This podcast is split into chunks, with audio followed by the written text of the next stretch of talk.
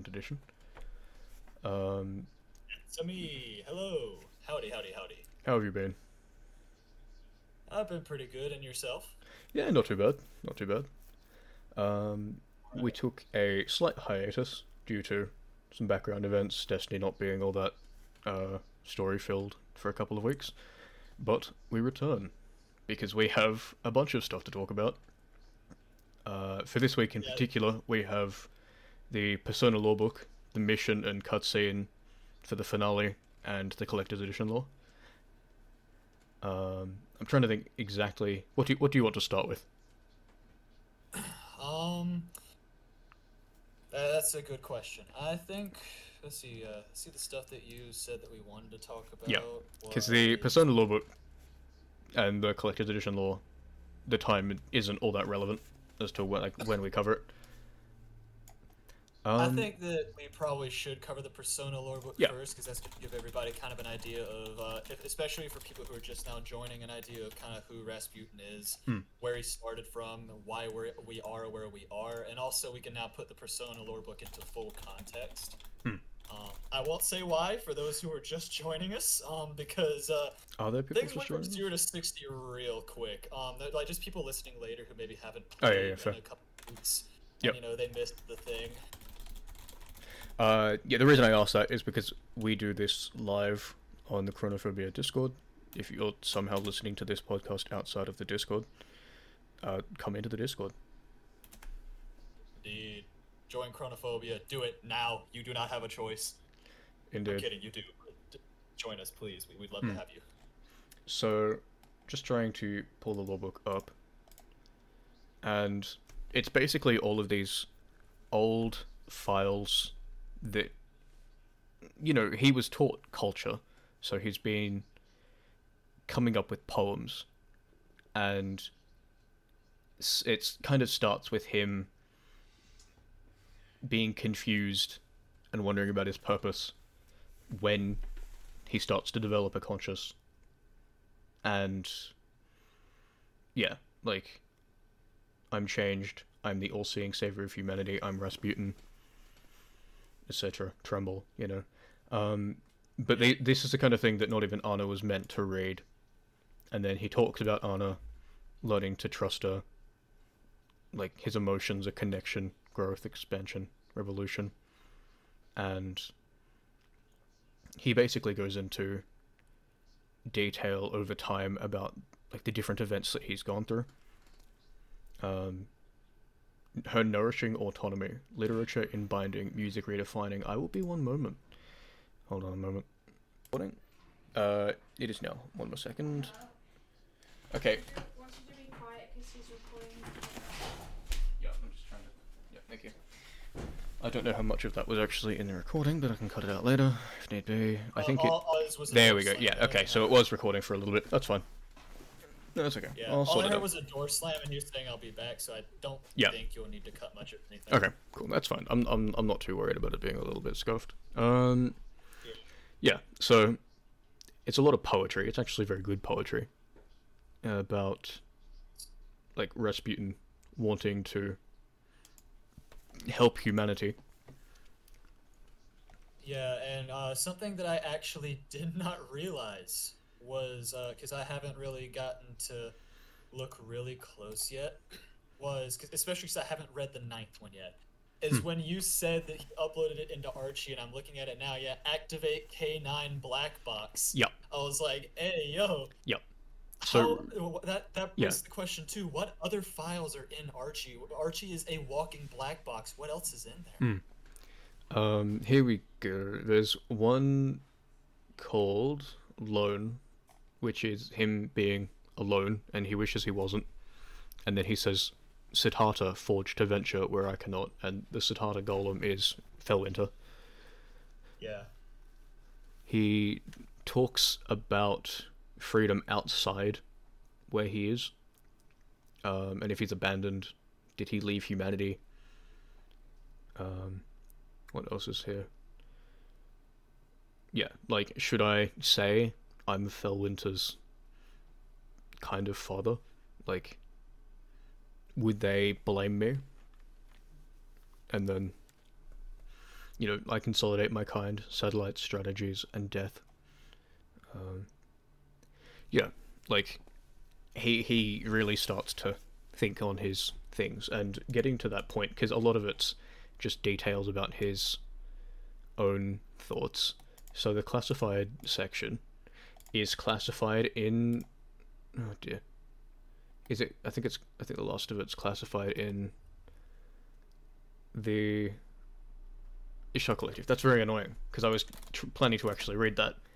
The final section, if you want to go into that, if you have that Uh, there. I've got it pulled up in the game. Yeah, I have Oh, the game perfect. pulled up right Okay. now. so- Yeah, here we go.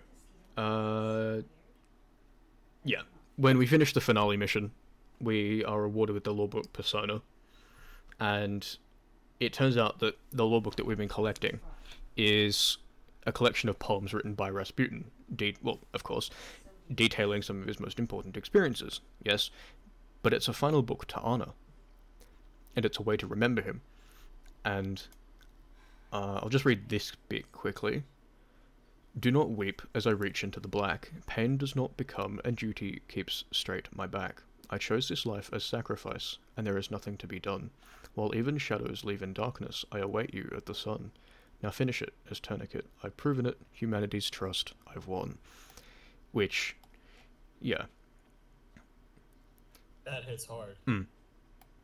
there was a promotion for the game, which wasn't actually a promotion in Letting Go, and there's similarities to the Letting Go, not ARG, but it's a fan made video using some of the earliest information made in Destiny, and it's pretty much like, and this was like 11, 12 years ago at this point, uh, back when they only had the symbol like like the symbol for destiny actually copyrighted.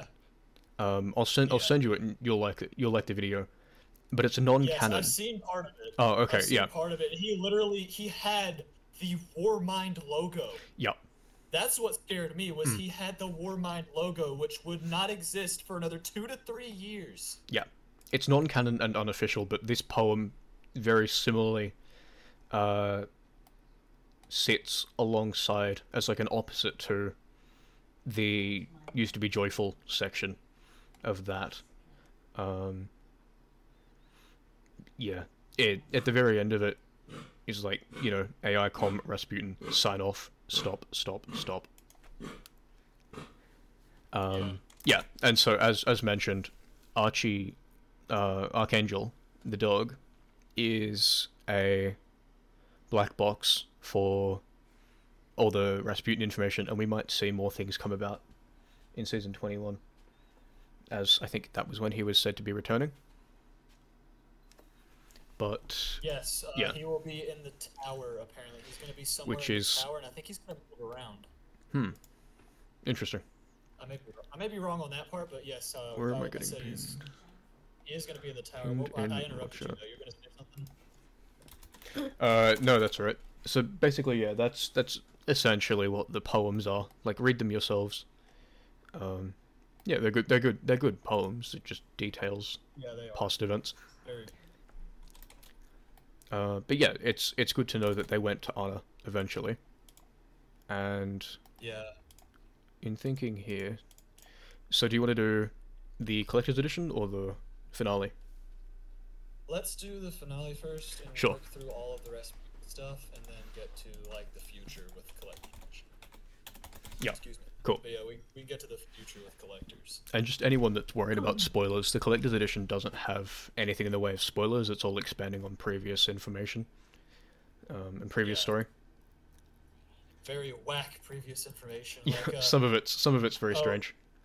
We'll get there. Yeah. Um. Cabal. That's all I'll say. Just cabal. Oh dear.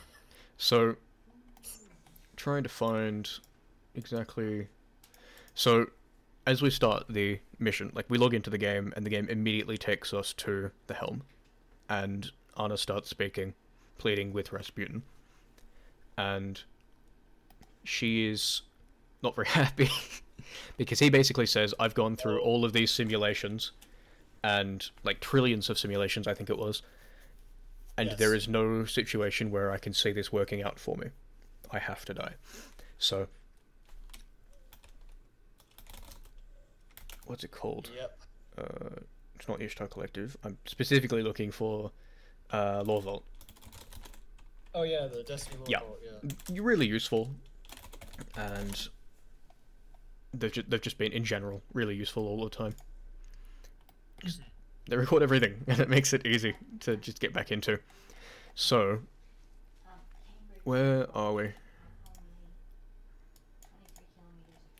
Thankfully, he also transcribes everything. So, so what we've got here, like, you know, we have no other options. Eramis has breached the Warsats network security protocols. So soon, our most dangerous weapon will be our, in our enemy's hands. Uh, once she issues the command to fire, not even I will be able to stop it. Our only choice will be to destroy all the Warsats. So, he has to be uploaded to the orbital station, and you must activate his self-destruct sequence. And he's run trillions of combat simulations. His existence places humanity in danger. We've seen that, Catch 22. And everything has to be erased. So, And I've actually had some questions on Mm. why they, you know, for example, why they couldn't just make a copy of Rasputin, why they couldn't Mm. just find a different way to shut the Warsats down. yeah. And I've thought about some, and honestly, some of it I just now thought about. I realized he is. I mean, obviously, the first thing you can't just make a copy of an AI that powerful. Hmm. Unfortunately, this isn't. I mean, yeah, this is the same universe technically, sort of canonically as Yeah. Halo. Even in Halo, because like one of the things I thought of was, oh, well, people are probably thinking about how Cortana made a copy of herself, and that's the weapon. Well, first off, it just like Exos, the weapon has none of Cortana's memories and is just her base hmm. psychological profile, with a few things removed to make her different, so that she won't make the mistakes Cortana. made. Hmm. So Like- first off, that stuff Yeah. like that doesn't really apply because even then the AI ends up different. Hmm. But with uh, Rasputin, we have to remember that Rasputin is incredibly complex, and frankly, the Rasputin that we saw, bef- like up leading up to the point at which, and at the point at which he died, honestly wasn't quite, in my opinion, it wasn't all of Rasputin. Mm. Still not all of them. It was all of his, yeah, it was all of his memories, but he didn't take up nearly the storage space because uh, uh, like the original Rasputin. Uh, also, keep in mind, Exos are Golden Age tech, just like Rasputin's AI core was. Hmm. Rasputin's AI core was as big as my house. Yeah.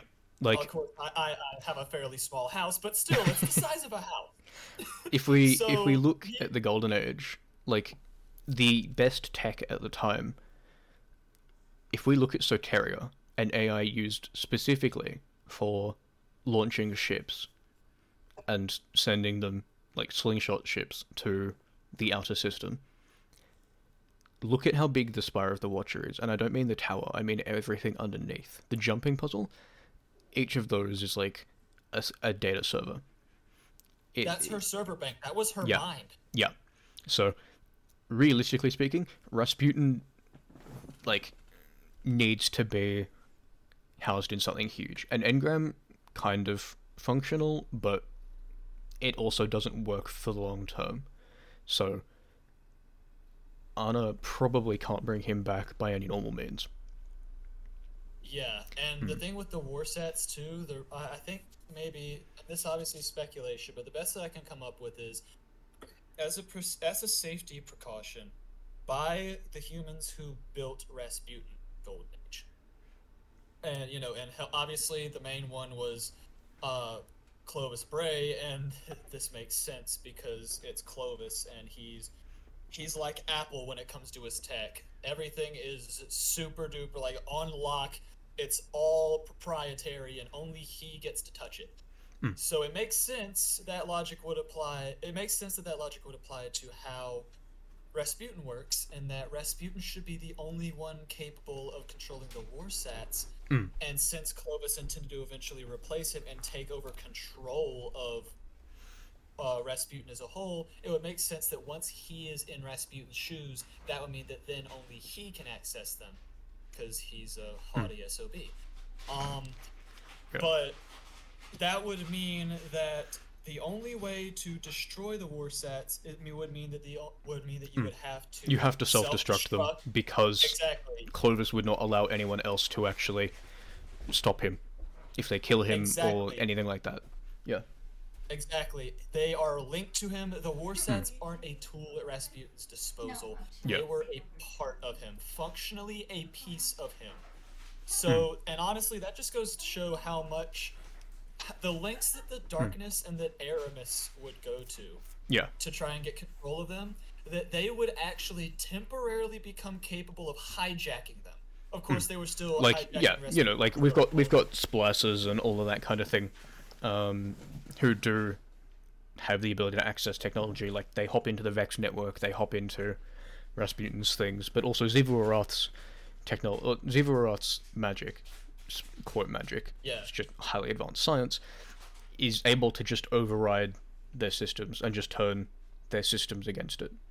Like exactly. yeah, But even still, we Hmm. even still, it takes a considerable are- amount of time. Eramis has been trying this for about six weeks.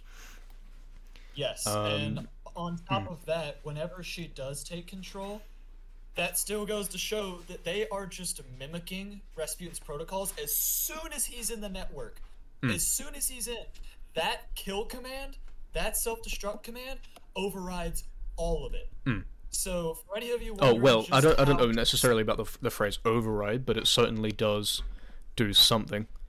Um, It shut the whole thing down. Yeah, that kill protocol is the kill the kill protocol also yeah like self destruct. It's probably one of the Yeah. It's probably one of the highest priority protocols that Rasputin had because for the I would imagine it would be a highest that- priority of anything built like that. Yeah.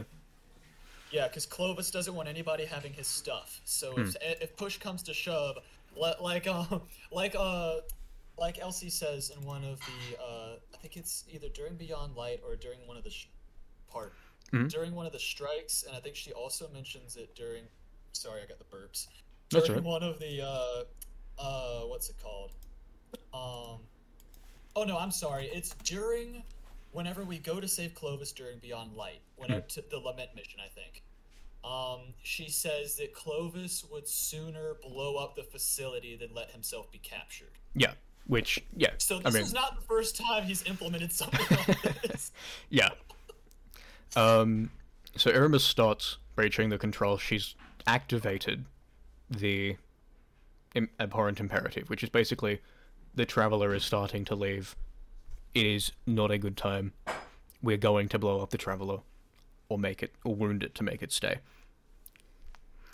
Like, Yeah. yeah, this this was Clovis's doing, where he basically thought to himself, if I destroy the traveler, I can become the god king of humanity. I can be the savior.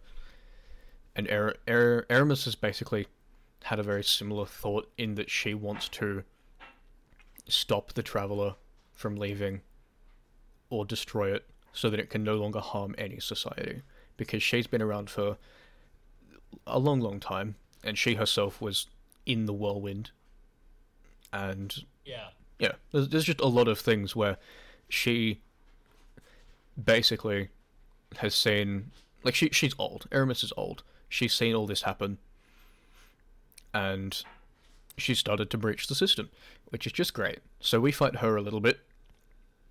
Um, in the top left of the screen as well, and I don't know if I can pull up all of them at once, but there are some good ones here. Basically detailing uh, where are we? Abhorrent imperative. Here we go.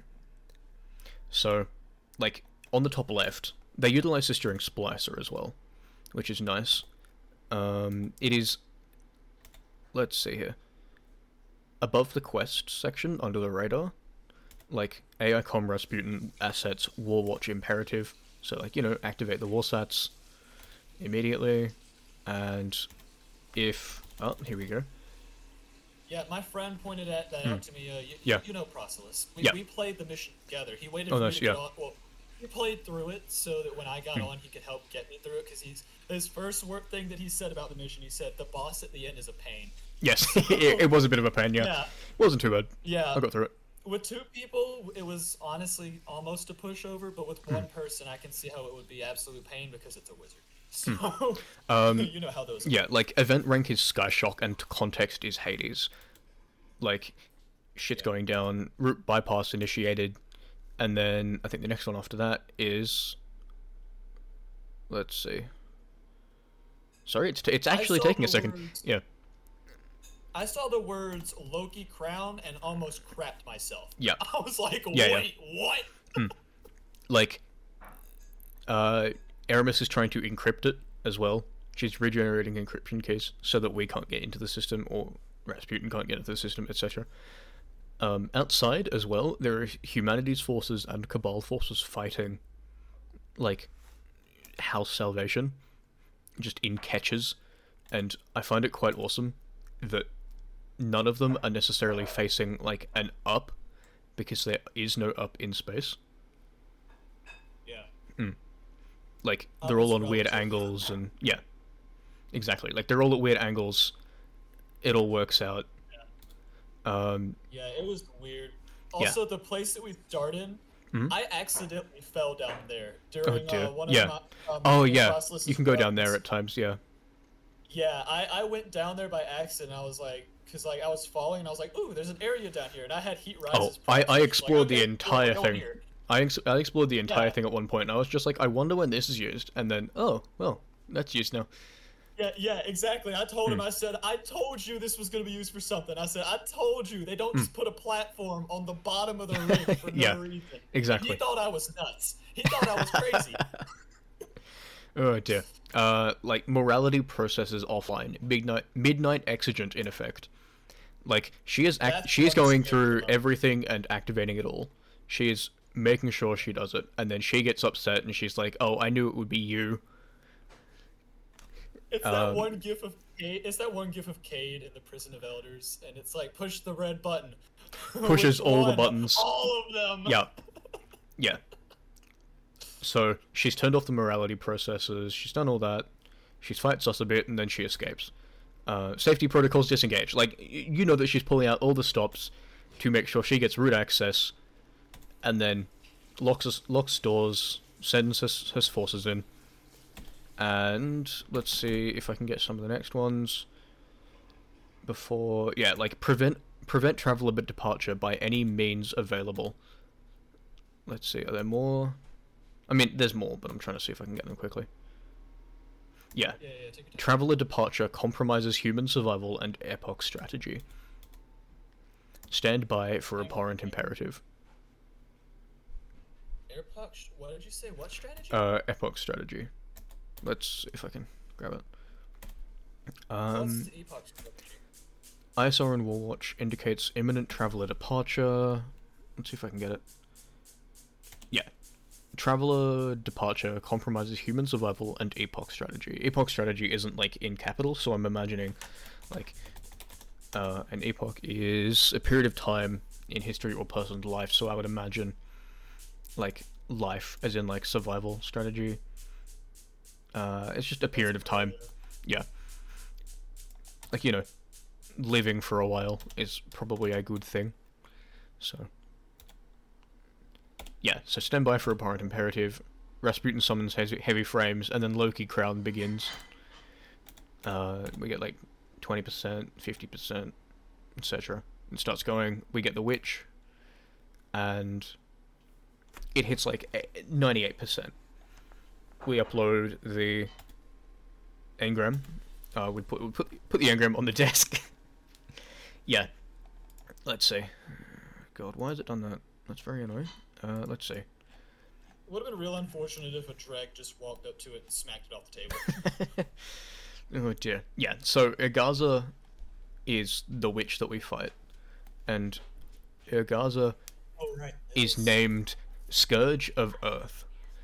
If you've paid any attention over the course of the season, you'll notice that the different enemies that we fight are named Scourge of X thing, as in like the the civilization that they killed, that they wiped out in the name of the Hive. So, Xivu Arath has enough confidence in stopping us that she has named this witch Scourge of Earth. Which is pretty. Hmm. That's confidence. I'll say that much. And tone. so, Anna. Another thing that's interesting is Anna says, "Do you feel that?"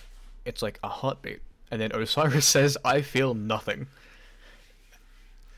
Which you know, it's probably because of the light, and Elsie doesn't like it because it's too familiar, and the Warsats begin to crowd around the traveler as it begins to lift from the city. Which is, you know, it looks like it's going to leave us. So, the cutscene, which hopefully at this point you've all seen, it's beautiful. Um, looks up at the Traveler, Mithrax, Eido, and House of Light Lixney, as well as citizens of the city, all stare up at the Traveler. Saint 14 comforts Osiris. Yeah, Zavala's in the tower. Ikora comes up behind him. Eido climbs onto a box and she slow jacks. it's great. Um, but it also mimic- mimics what Eramis did when the Traveler came to race, or left race, I think it was. Um, in the cutscene from last season. Like, she points up at the Traveler, standing on a box. Um, yeah, the Traveler's leaving, all of that stuff. Salad and Cuddle are watching. Every, everyone's watching. Everyone's here. Anna Bray realizes the Warsats are aiming at the Traveler. And Mithrax pleads with Eramis. And the Witness watches Eramis and completes the protocol. And Anna initiates Kahe Black, which is basically there's presence of too much darkness. And initiates Aurora Sacrifice. So, self destruction protocol. The witness is like, make it know your pain, because Eramis is really, really hurt. Uh, well, not not physically hurt. She really, really dinked her a bit. And Anna has a moment with Rasputin. Anna disconnects Rasputin from the network. Citizens of the city watch up as the charging warsats do their things. And, you know, Proselyus noted, they look like sleepers, which is good continuity. Yeah, we can confirm now that sleeper stimulant. It's It's basically just like a warsat gun. Yeah, it literally is. Rasputin said, "All right, so hear me out. What if we took a war sat, put a grip on it and a stock on it, and Indeed. then made it go bouncy bounce when it hits a wall? Hmm. Sleeper stimulant."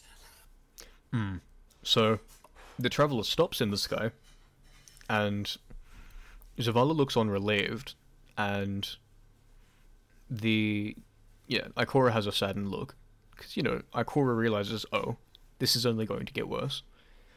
Um, let's see here. Crow's pu- Crow pulls up his hood and departs from the roof he witnessed the events taking place on the, on the Schnell building. Um, yeah. And Eramis asks why it doesn't. building from D1? What? What? Sorry. Sorry, go ahead. I'll Oh, the the, later. the Schnell building is from um, the Scourge of the Past raid in the city. Scourge of the Pot. Fit. Scourge of the Past is from uh, Citizen of the Forge. Okay, yeah, I was I wasn't around for that. Oh, yep. So, I was gone for a few years. hmm, fair enough. Eramis asks why it doesn't leave, and then pyramid ships apply, uh, sorry, arrive in the view of Jupiter, and the witness is like, because it has nowhere else to run. Which is concerning. So that means, like, I don't know exactly the travel time of, like, Jupiter to Earth, dependent on where we are as well. Like, at the moment, I'd have to Okay, like, actually look it up.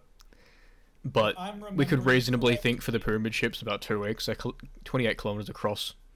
They don't really obey physics at times, so. Yeah, it um for the pyramid ships it's going to take a lot less time. Hmm. But I can tell you we can kind of get an idea of how fast that they're going. Hmm. Because I'm going to look right now. Um, because we of the Worthy had like 12 weeks of them moving from past Pluto to Earth. Or to Mars, at least. Yeah. Yeah. Okay, so the all right, so Voyager one, it took a very circuitous route, as it says on Google, Mhm. um, traveling a distance of 2.5 billion miles. It traveled around Venus, Earth, and the asteroid Gaspra to reach Jupiter. Voyager 1, on the other hand, uh, took only. Okay, yeah, no. Voyager 1 was a straight shot for the most part. Sorry, I'm th- uh, the other one is Voyager 2. It took two years to reach the gas giant from Earth. So there was somebody Um, who did, yeah, there was somebody who did an approximate spare the pyramid ships again three years ago. So this would have been worthy, I think. Yeah. Like They are moving. They are really, really moving. Yeah, the they they Voyager they 1 move nearly twenty thousand light years per year. Yeah. So- move, the Voyager 1 was doing a couple thousand miles an hour for context. Yeah, this this is doing like three billion miles per miles per second with six like six billion kilometers per second. Like they're they're they're approaching us really quickly. Yeah. But also like light has a speed limit. Lowercase light, but also yeah. Paraca- paracausal, so they don't really have to obey causal laws of physics. Mm-hmm. Yeah. If they wanted, I'm sure they could literally just teleport The- onto Earth. Yeah, superliminal. It, yeah. And that's something too. The witness is very, very, very. Uh, what's the word here? I guess haughty is the word. Uh, the. It's it's confident but it's reserved. Yeah, it's very overconfident and, like you said, it reserved at the same time. Because if the if it wanted, it could very reasonably just boop, pop into existence on Earth. Hmm. But I think it might know that we wouldn't respond very kindly to that. Hmm. And also, if they had done that while Rasputin was active, Rasputin probably, considering it's Rasputin, they got they got the jump on Rasputin and that he was in a weakened state whenever they came and basically destroyed him the first time, and Anna had to bring him back. I do if think Rasputin was at full power and pointed Yeah. the uh, Warsats at him, it might actually give the witness a run for his money. like honestly, Yeah, it just depends to what degree can Rasputin stuff be paracausal and subsequently beat a paracausal being, especially one as powerful and potentially extra dimensional as the witness. Um, not to go into any potential Lightfall spoilers, but something that I've been talking with with a bunch of people is that the witness is possibly trapped and can only really communicate through extra like it doesn't have access to the physical dimension if that makes sense um, that's why it can't until until like soon might it actually be around and doing things in a physical world we'd have to well, see we do see it. We do see it taking a casual stroll across. Hmm. And let me emphasize. let's let's this. just let's let's not get too far into the into the Vidoc stuff because that's technically Okay. into like Lightfall level. Um, and there are people avoiding spoilers. I don't think anyone listening to a podcast but Destiny Lore would be avoiding spoilers, but um, we're not going to spoil anything outright. But yeah, it's it's in the marketing. Like to a degree, there is some level of doability. Um, Go watch the Vidoc. It's insane. I, Hmm. I, I nearly crapped myself on multiple occasions watching that. You can ask Sav. I was Mm-hmm. screaming on three occasions. Yep. So there was a message for us from Rasputin where he says like like after he dies because you know realistically speaking he's died and it would feel cheap to bring him back. Um, Yeah. yeah, so he says, Guardian, if you're listening to this and the deed is done, I trust my sacrifice was not in vain. Anna and I have shared our farewells.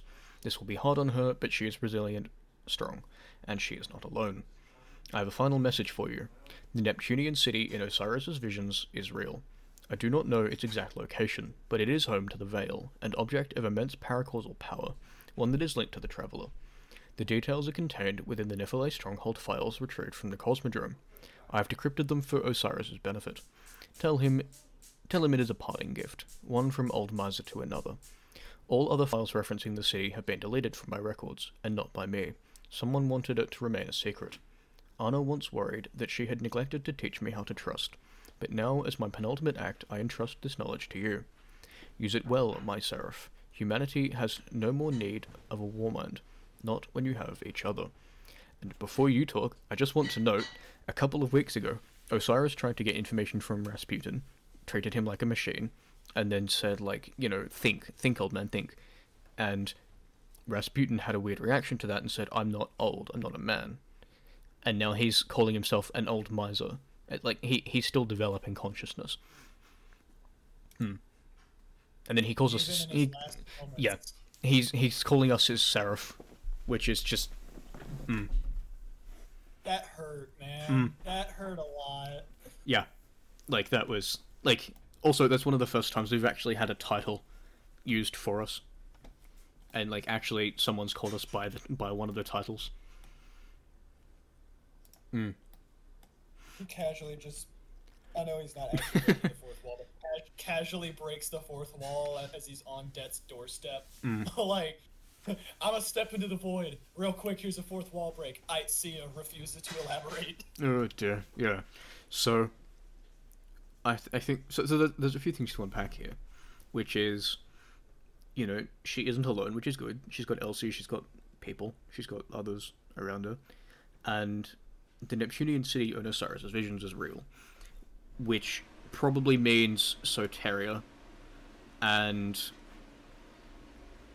you know, in in Neptune, and home to the Veil we do know that Savathun very likely put it there because she did something to, you know, protect the city, and then probably took whatever she used to protect the city to also go protect Neomuna and hide it there. But there is something in the interactive trailer which is probably I don't want to go. I don't want to elaborate into that because you know it's yeah, it's still marketing, but it's kind of spoilers. But if you go watch the interactive trailer, you'll get you'll get a, a, a gi- the gist of what I mean. Savath- Savathun has had more, e- more more fingers in the pie than we thought, but probably what the witness is looking for as well, the veil, and somebody has deleted the files of the city from Rasputin's records, which could be Savathun, could be a Cloud Strider, could be Seraphs working for Neptune, but unlikely. Um, it could be Soteria, if she had any form of access. I'm not really sure, but we'll probably find out. But we do know that Cloud, Cloud Striders. Shit. I just realized.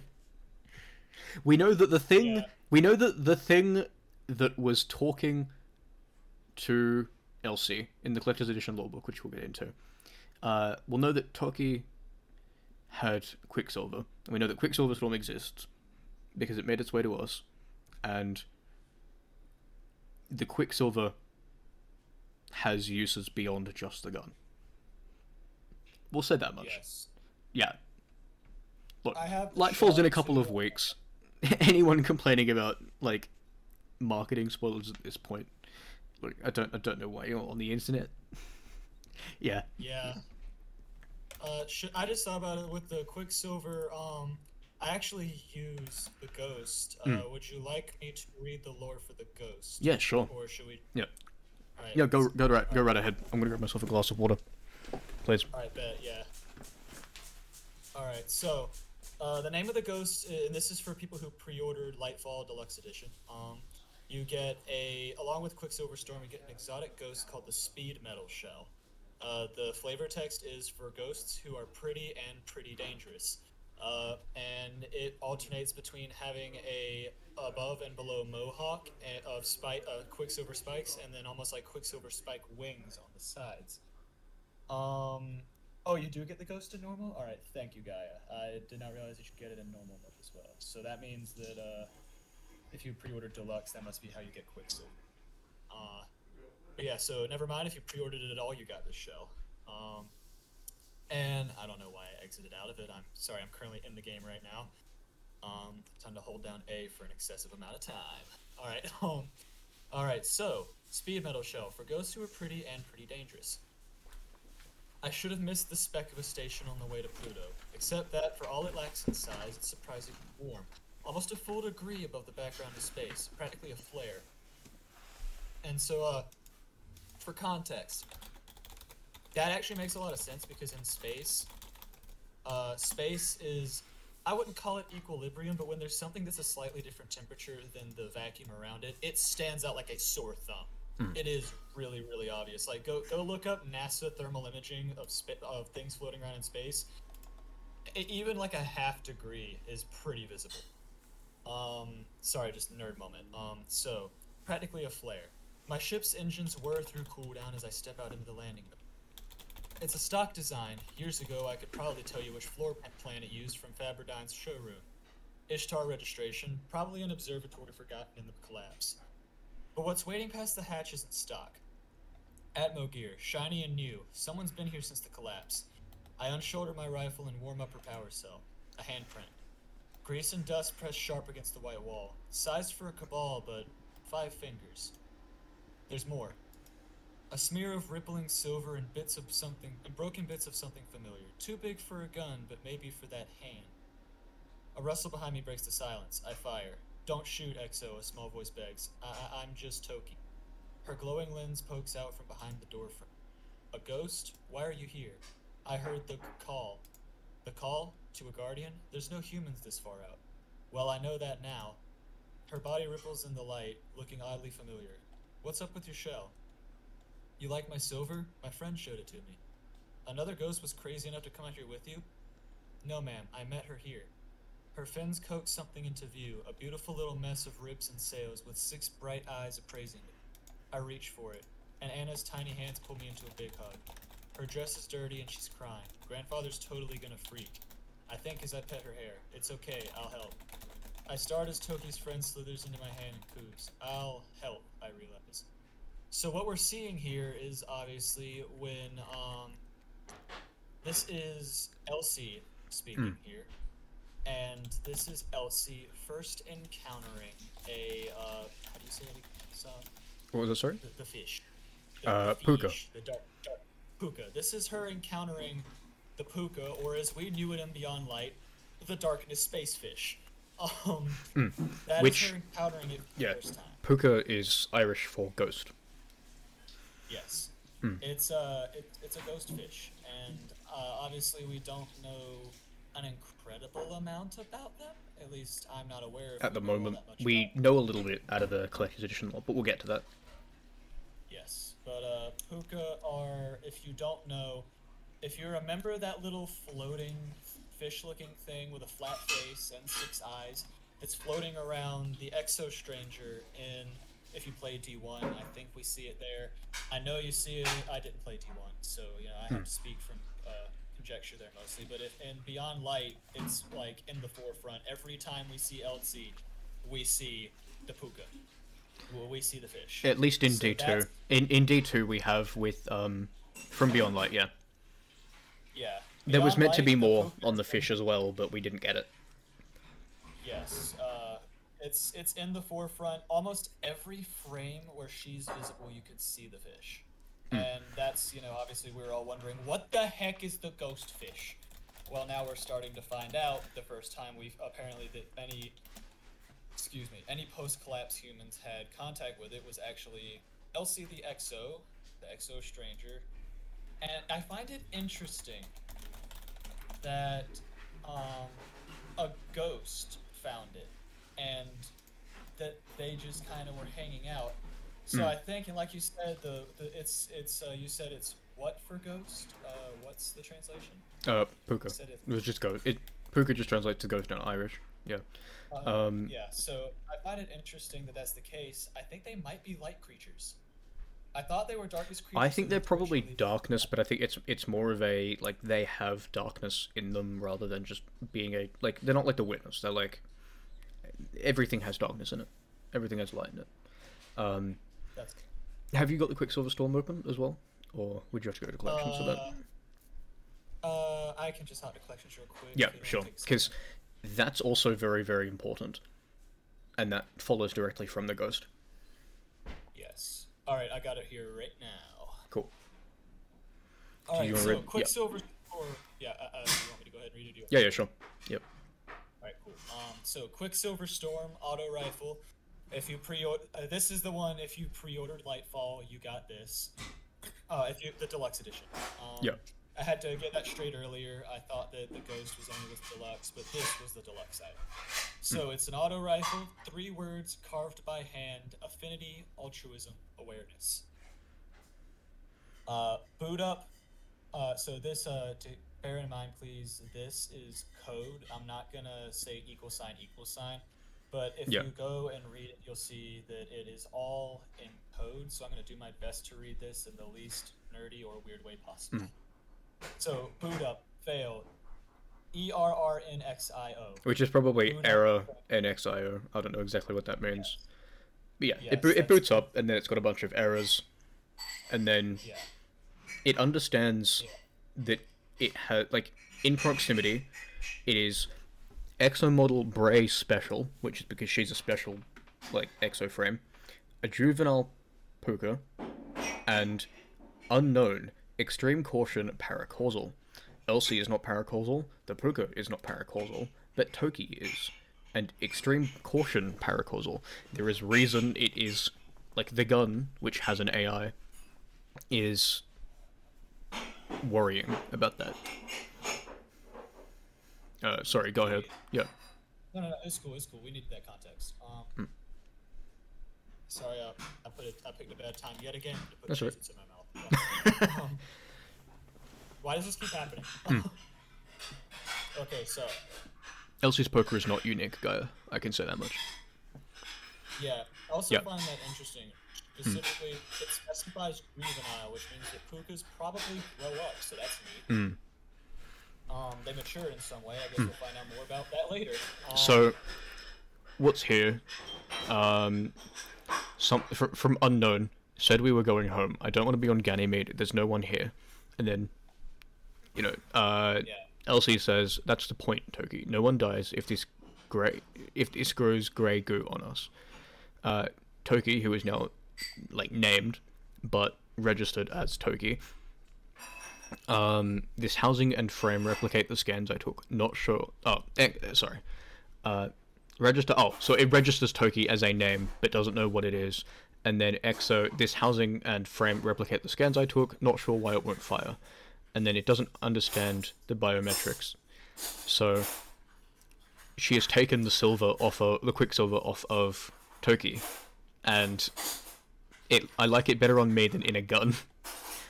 Uh, Elsie says your accessory came from a gun. Someone in the outer system is using weaponized nanomachines. I haven't seen that. And then Toki gets upset. Um, the Puka starts talking to it's just contact call dot three, and Elsie's like, you know, I've seen everything, but not that, almost everything. So she doesn't understand how the gun works, and yeah, like some some person spent time etching the motto into the barrel, and I think that would be affinity, altruism, awareness, which makes sense if you see marketing, kind of understand things. Um, yeah. yeah, Then we've got, uh, she, like you said, she can't figure out how the original design propelled anything. Basically, uh, she's pointing out that for the first time in a long time, we see a gun in Destiny where someone says, How does this even fire? Like, someone actually acknowledging the fact that this gun, by normal causal means, could not actually function and work as a weapon.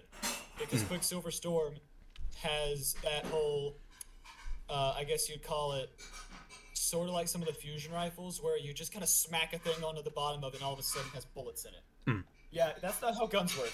Um, for those So, of you who don't know, yeah. guns have to have bullets. Um, wait, oh wait, like the closest thing that we've seen to this is Siva, and these bugs are so far beyond that. Like, Quicksilver is nanomachines. Um, Unison call one, and then get off that fish, and then so key Puka designation, uh, X designation verified. Um, and then add user yes or no yes. So the Puka seems to have added the uh, the uh, Elsie to the gun, and then so the gun then registered Exo model Bray Special Elsie as a new user, and then it starts calibrating as she realizes so if, so if this is the barrel and this is the magnetic bottle, pulling the trigger should section off a round, but then what actually fires, and then it discharges zero zero zero zero zero zero zero zero one, and then the puka's distressed. so she shot one round, and then the nanite colony must build each round with a solid state impeller coil, and that's golden age tech. But it's not. We never had anything like this. So that kind of leads into the collector's edition lore. But the Quicksilver Storm is, you know, a gun made out of nanites. Yeah, Siva is nanobots, and this is like much, much smaller and more advanced. Yeah, and I Uh, think we should yeah. point out too that I think we should point out too that Siva was Siva was a beta. Yeah, Yeah, yeah, Siva was a beta, and even this we see like the si- the red and white symbol on the side, CR-001. Quicksilver Storm is, and obviously this is a frame that Elsie made and then poured Quicksilver into it from the. Uh, Hmm. but she kept a part of it. Yeah, she kept the original barrel, I think it was. Yeah, I've just closed the tab. So, yeah. Yeah. So this even this is a prototype to what we presumably see the um uh what's it called? Um Cloud Strider's carrying. This gun Hmm. Let's- let's- let's- let's- that we have, the naming the naming yeah yeah yeah um but yeah like it's it's every everything links to soteria having a colony on neptune and there being some form of nanotechnology yeah it's it's pretty pretty hype Yeah. Pardon me. Yeah. So there's also new dialogue in the heists, but nothing all that important other than Elsie saying, "I wish I left you on the operating table" to Clovis, which was, yeah, like that. That's that's a That- throwback to the to the collector's edition lore, and that was just that went hard. Yeah, that, What that hit there? like a truck. I was like, oh damn, okay. So, That she she's pissed. Mm. Oh yeah, fair enough. Like Clovis walked into the traps of so many different races here. So Yeah. what I'm going to do, the collector's edition lore. The collector's edition lore, you can look it up. You can find it. I'm not going to read all like 45 pages out, but there are some particular things.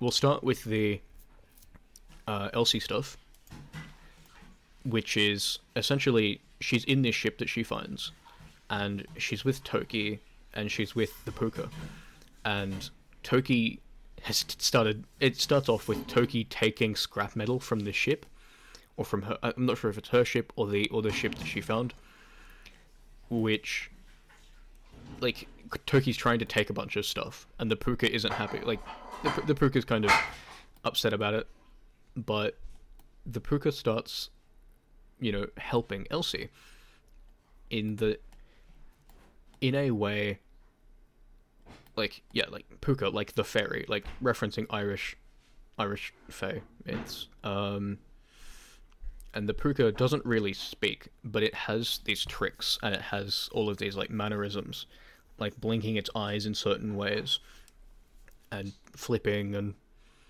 yeah like did someone teach yeah. too. it can play tones as well. Like, did someone teach you that trick? The puka tilted its round eyes clockwise and then counterclockwise. Um. Yeah, so Toki decides to leave, and the ship feels a bit emptier, and the fish starts going into different things, into like the toolbox, and she starts getting annoyed, and she slews, she shoos the slithering creature away, and then she feels loss, which is it's weird that it's in the way that it's written because it's loss and then it begins the dialogue. And it is her thinking of toki leaving on titan uh they stop on titan to replenish it yeah there's there's a few things here but yeah essentially she's made to feel this thing and through the past experiences that she's had. And over the course of the lore book, which is like what, 15 pages, you can read it, she starts thinking about how like she's gone through all of these timelines and in some of them she's failed. Like, in almost all of them she's failed, and this is the only one where everything's actually started to work out properly. Like, yeah, it it keeps speaking to her, like, making her feel what it is feeling she feels. It's it's a weird way of saying it, but like her companion wiggled under her arms and looked up. She sensed a faintness, a wisp of connection like smoke in her peripheral vision. Concern. Last drops of rain pass by, but I don't notice anything beyond the ladybug toppled by the rain spout, the stillness of it, as Willa takes it in her hand. Finally, it kicks off and rights itself. I squeal. And then she comes back to re- like snap back to reality. Like, I thought you were dredging these up, but you're not, are you? And then she lifts the puka up to her cheek, etc. Um, something pressed at her mind, beyond the creature's vague look of confusion, a familiar contour, emotion, begging for context, satisfaction. And then she feels satisfaction of when she, like, repairs her sparrow in the past. Um, but you wouldn't be someone's pet if you were dangerous. Like, yeah, Elsie's mind wandered back to the lonely space station where she found the curious creature of the enormous human handprint left behind and the titanic rifle that Toki's had scavenged to dress herself. um, why does the person who needs a giant gun also need, or also keep a little psychic fish if that makes you feel mem- that makes you feel memories? And then she keeps going through with the puka, trying to think of her past, and then yeah, she realizes, oh, this is how I can like they, these were the things I did in the past to get stasis because she has to learn stasis every time. Um, Yeah. where are we at the end here? One of the other revelations of the collected edition lore book is that Elsie experiences nightmares in the Europa pyramid, which means that they're not exclusive to Nezarec's pyramid. Um, she saves herself via, not via her mother's faith or her words, um, she realized stasis thrived off her need for rigid order, to fit foregone conclusions and scientific principles into the messy abstract of creation. And when she lost herself to this purpose, stasis happily consumed all she was. Only that briefest admission that the universe was outside her influence. And then she surrenders to it, and surrender breaks the stasis. Stasis wasn't the, the sum total of darkness any more than arc was light. It was an aspect, a shape and tool. Every sword was made from iron, but not all iron was swords. Stasis was the tool forged by control and focus, and to her shame, she couldn't imagine what else could spring forth if any other force in the cosmos drove her forward like that singular need for control. Um, yeah. What shapes and tools could be forged by deference or compassion? So, she realized in dawning horror if she loved and relied on Anna beyond the way she needed to control her, what could she have done? Like, yeah, she's she's realizing that she needs to help Anna, and that's where Yeah. we kind of get to with season of like the end of season of the plunder. This kind of happens at the beginning of season of the plunder, but also not because well, yeah, sorry, no, this doesn't happen at the end at the beginning of season of the plunder. This happens whenever she finds the puka, and that was probably many years ago. Sorry, I don't know why I said that, um, but we got the gun at the season of the plunder. Yeah. Um, so that was Elsie. Again, go read it. It's really good. You can find it on the internet if you don't have the book already. Um, yes, all the pyramid ships seem to be able to cause nightmares. It seems to be something that, yeah, or in that reality, it was a different pyramid ship that went to different places. But I imagine the lunar pyramid has probably been like, uh, yeah. We're gonna get to Caiatl. Do you want to do Caiatl or Osiris? Because there's not much in Osiris, but there's a fair bit in Caiatl. At times. Uh, let's. I think Osiris is pretty well uh, trodden territory at this point. We're gonna need Hmm. to come back to this when we get whenever. oh, we we'll get definitely come back to this when we get more context in Lightfall. Yeah, so let's do Caiatl because we don't really need Lightfall context for this Hmm. tomfoolery. The, I think I think the only thing I'll mention with Osiris is Ikora is speaking to Osiris and trying to gather on whether whether or not he's fit for duty, and eventually comes to the conclusion that he is, or he's going to elude the Vanguard and spend more time trying to elude the Vanguard than he is actually helping them. Um, yeah, he's wondering if Savathun's still alive, wondering if she's been resurrected. He gets very upset with the different kinds of tea Ikora brings, which I feel like is kind of an interrogation tactic. making Oh, them making is. them comfortable, uncomfortable. Um Yeah. Ikora and her ghost he, he speak a bit. Out. He points that out. He points it out, yeah. yeah. He was proud of her, and at the same time, he was like trying not Yeah. to be offended. He was like, "So the student becomes the master." Yeah. So he's like, "Will you send agents to Neptune to look?" And then you know many are still deployed. All that. There are the te- the text in in this particular transcription is very annoying because Officius's notes are very painful to read. It's just the text. Uh, but yeah, there's lots of different versions. There's just pictures of the books if you want to read those as well. Um, he mentions Inanna as one of the people that like as one of the people he could compare himself to and Inanna was a Mesopotamian uh, Mesopotamian myth where basically she and just correct me if I'm wrong here because I know I told you this in the past she is is dragged into hell uh, or into the underworld. And then as a result of that her husband decides to take her place. And then his sister decides to take her place as or his place as well for six months at a time so so they can all experience heaven or something. I don't remember exactly it. But inanna didn't come out of hell on Yeah. her own. She came out of hell at the request of the demons and osiris compares himself to inanna in saying savathun like dragged me down into hell but Nezarec brought me back. And Nezarec probably has something to do with Os- Osiris in that instance. Well, we might see if that comes to fruition. I don't know if we're gonna see Nezarec resurrected per Hmm. I don't. I don't necessarily know if he's going to be resurrected, but yeah. Yeah, if he could be resurrected, that'd be kind of weird because we even see during Season of the Plunder, and I only know this because I just finally finished Season of the Plunder today. I, I didn't play it. I had to go back and play it for moments of 2022. I took a break for a while. But, um, I actually saw the cutscene, I think today or yesterday, Mhm. where the old crews found him and literally sliced off pieces of him. So what we actually have What's this story? What? is Some Uh, the- Oh, oh, right, yes. Uh, that from Plunder, yeah. Oh, yeah, the relics that we have are actually just pieces of him. Hmm. The rest of Nezarec Or the, re- is the relics the that we had because they were distilled into a tea and then given to Osiris by Saint, Yeah. which is just the most risky move. Uh-huh. Yeah. Also, there's a non. I have I have a meme somewhere, but there's a non-zero chance that Os- that Drifter has tried the dry-aged meats of Nezarec. Because he has found Yeah, he found the quote fourth tomb of Nezarec.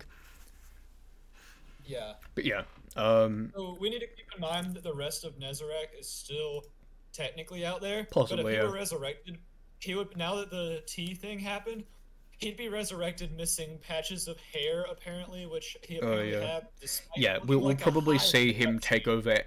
If anyone's body, it's Osiris's. But I don't necessarily see that happening. Yeah. We'll have to see how much they actually use the Inanna myth. Um, and I'm pretty sure that Savathun also has mentioned Inanna. But I may be wrong. She did. I, I, I don't remember what it was, but I do remember I think her mentioning the name. Hmm. I wouldn't be surprised if we see, um, it may probably begrudgingly at first, but if we see Osiris and Nezarec actually sharing control of his body, like a split Hmm. yeah. personality sort of thing. Yeah. So, so something here is just just to read out the exact thing. So uh, Ikora says, "So Neptune and her secrets." Osiris says, "Inanna, the return from the underworld." And Inanna cast off her veil. It makes sense. I did not understand when I first felt clutching whispers, carrying wisdom away from Kur, the underworld, when she strode into the sunlight again, which is, you know, just very Osir- Osiris, Osi- Osiris, Osirisian. Uh, it's very cryptic. It's very Osiris. Um, and Officius, who is the ghost of Ikora, makes a too innocuous, too innocuous to be innocuous point, where he basically says like Inanna never left the underworld of her own recognizance. Her li- her life was taken back by the other gods, and you know O- Osiris wasn't wrong. He it's just strange of him to mention it, like he's fixed on Inanna. That's weird. It's Um, just out of place. it's out of place for for him to to focus on that. Like, it's entirely possible Savathun has a contingency plan again in Osiris. Anyway, uh, that was a long time to focus on something we said we weren't going to focus time on. So, uh, Yeah, fair. Caiatl. It is called Beloved, and the first two lines of this is "I am three, my father is pregnant again." And just to elaborate on that, it's more like a seahorse situation where the mother has the kids and the father is gesta- uh, gestation gestation um has has he, uh, pouches. Yeah. Oh, here we go. Uh, I know. Okay, I'll just I'll just read this. The woman standing guard over his brood bower is not my mother. My father invites me to visit him while he nurses her young, but I am afraid to pass her. Her tusks are huge, huge. She greets she greets me kindly and gives me a scraping stick to scratch my father's hide. I do not understand where my mother has gone.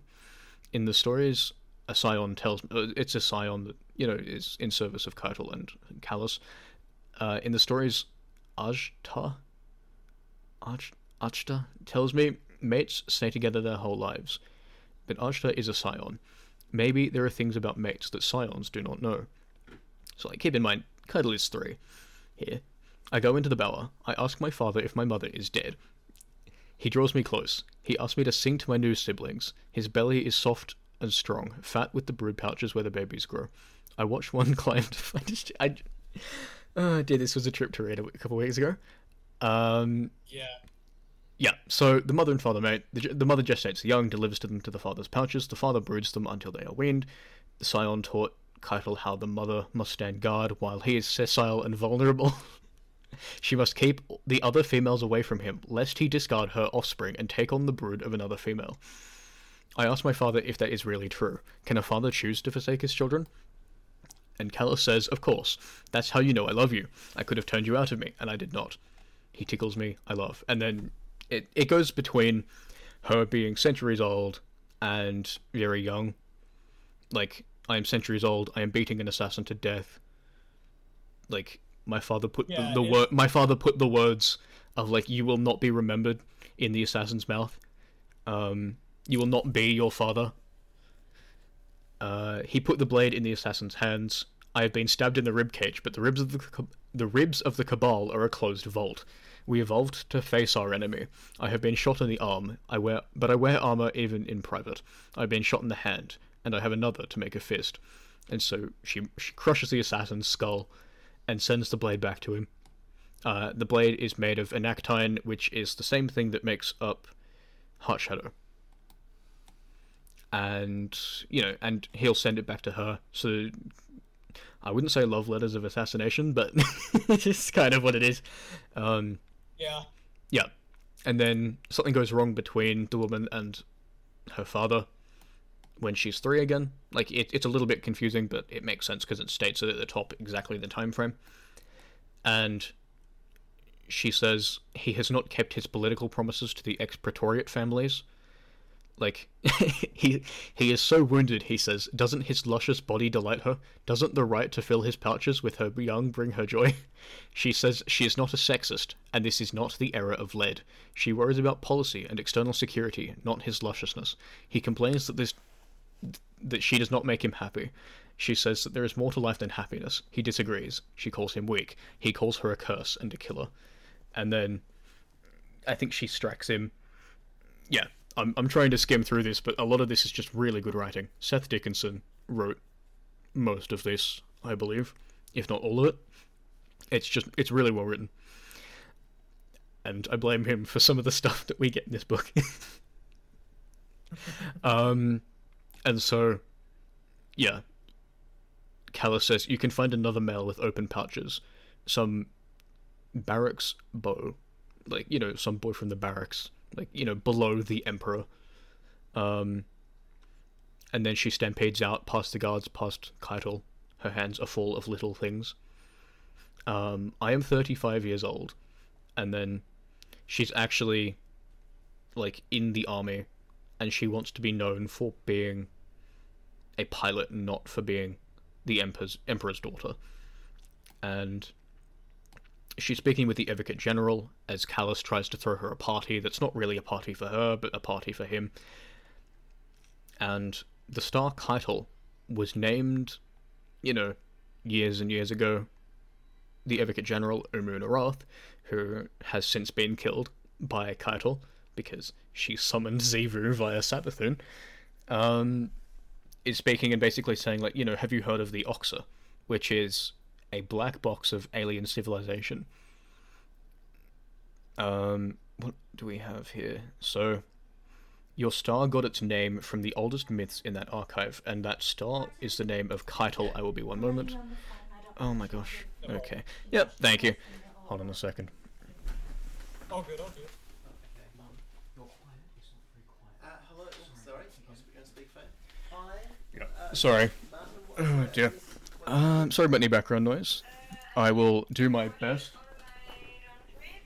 Yeah, so. Sorry, I'm waving my arm. I felt a joint crack in my shoulder. sorry. Um, you know, I'm only, I'm, I only ask. Was that sorry? Go ahead. I was just saying I stretched during dinner earlier, and I, I was able to pop my like like the, where my ribs meet my sternum. I was able to Oh, pop dear. the first time in a few days. It felt Ouch. great. Oh well. Hmm. Um. So Caiatl's name, if you if you think if you think, I'm just gonna type it in chat. Just like C, Ayat, L. What does IAT mean? IAT is the high version of Amen. The star is named Caiatl, and that is what she is named after by Calus. It is, yeah, Caiatl. Uh, so I Ayat is basically, where is it? Your name is a prayer for war.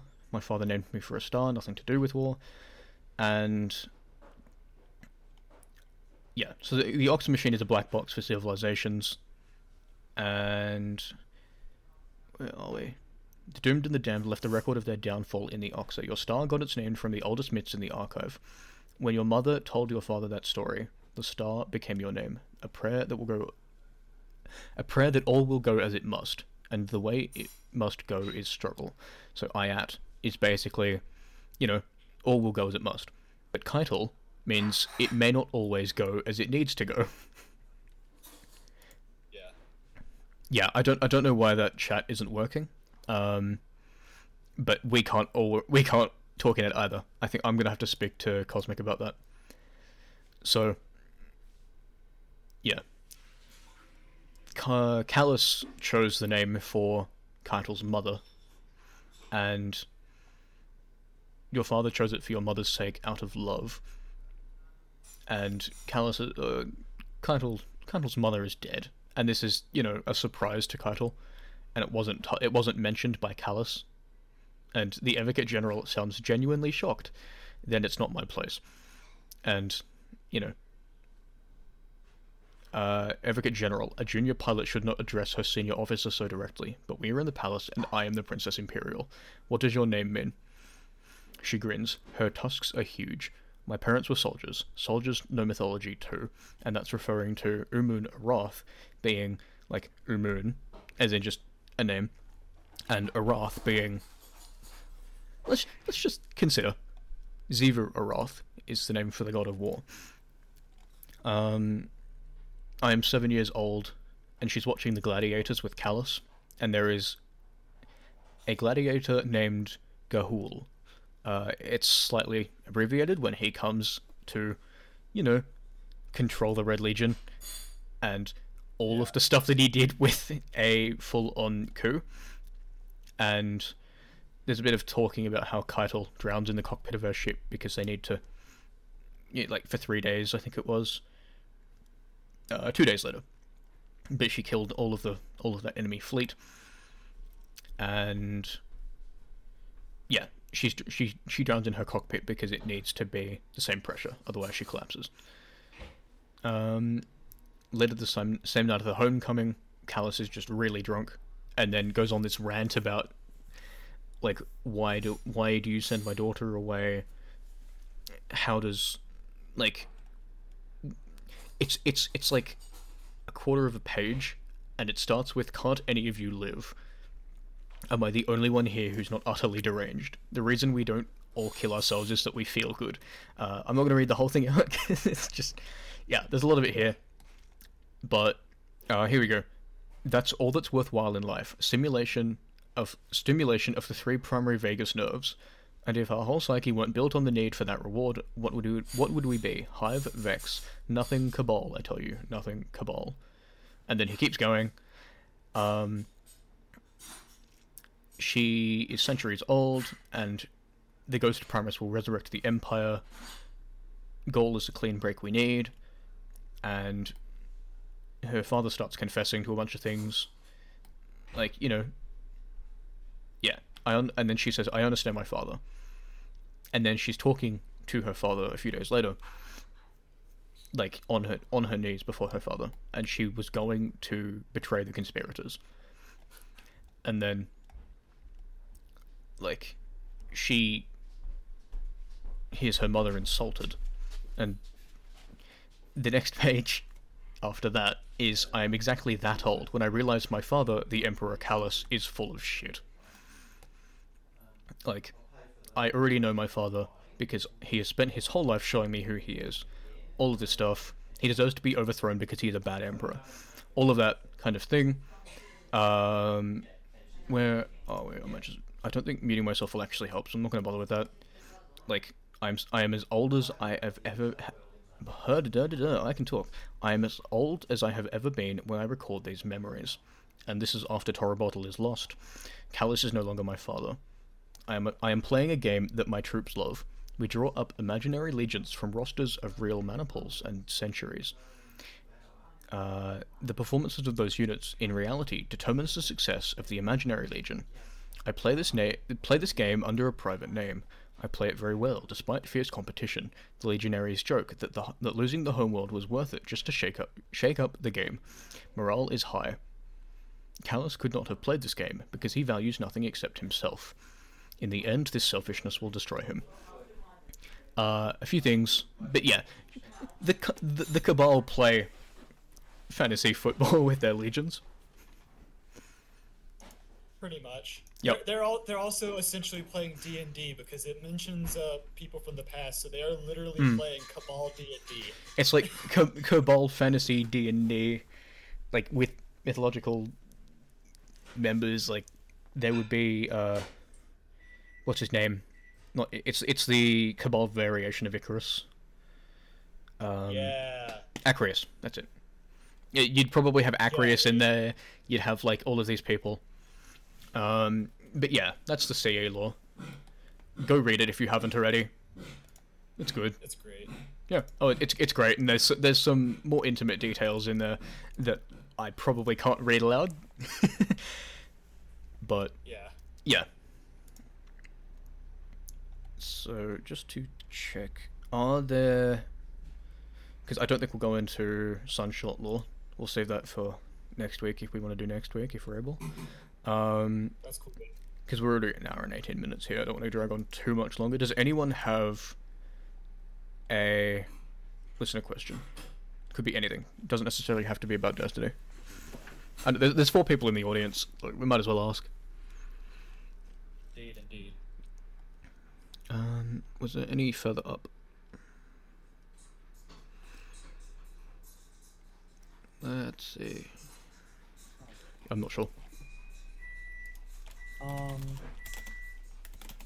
I do have a few DM questions from Oh, yep. uh, Sure. from Straxus, Yep.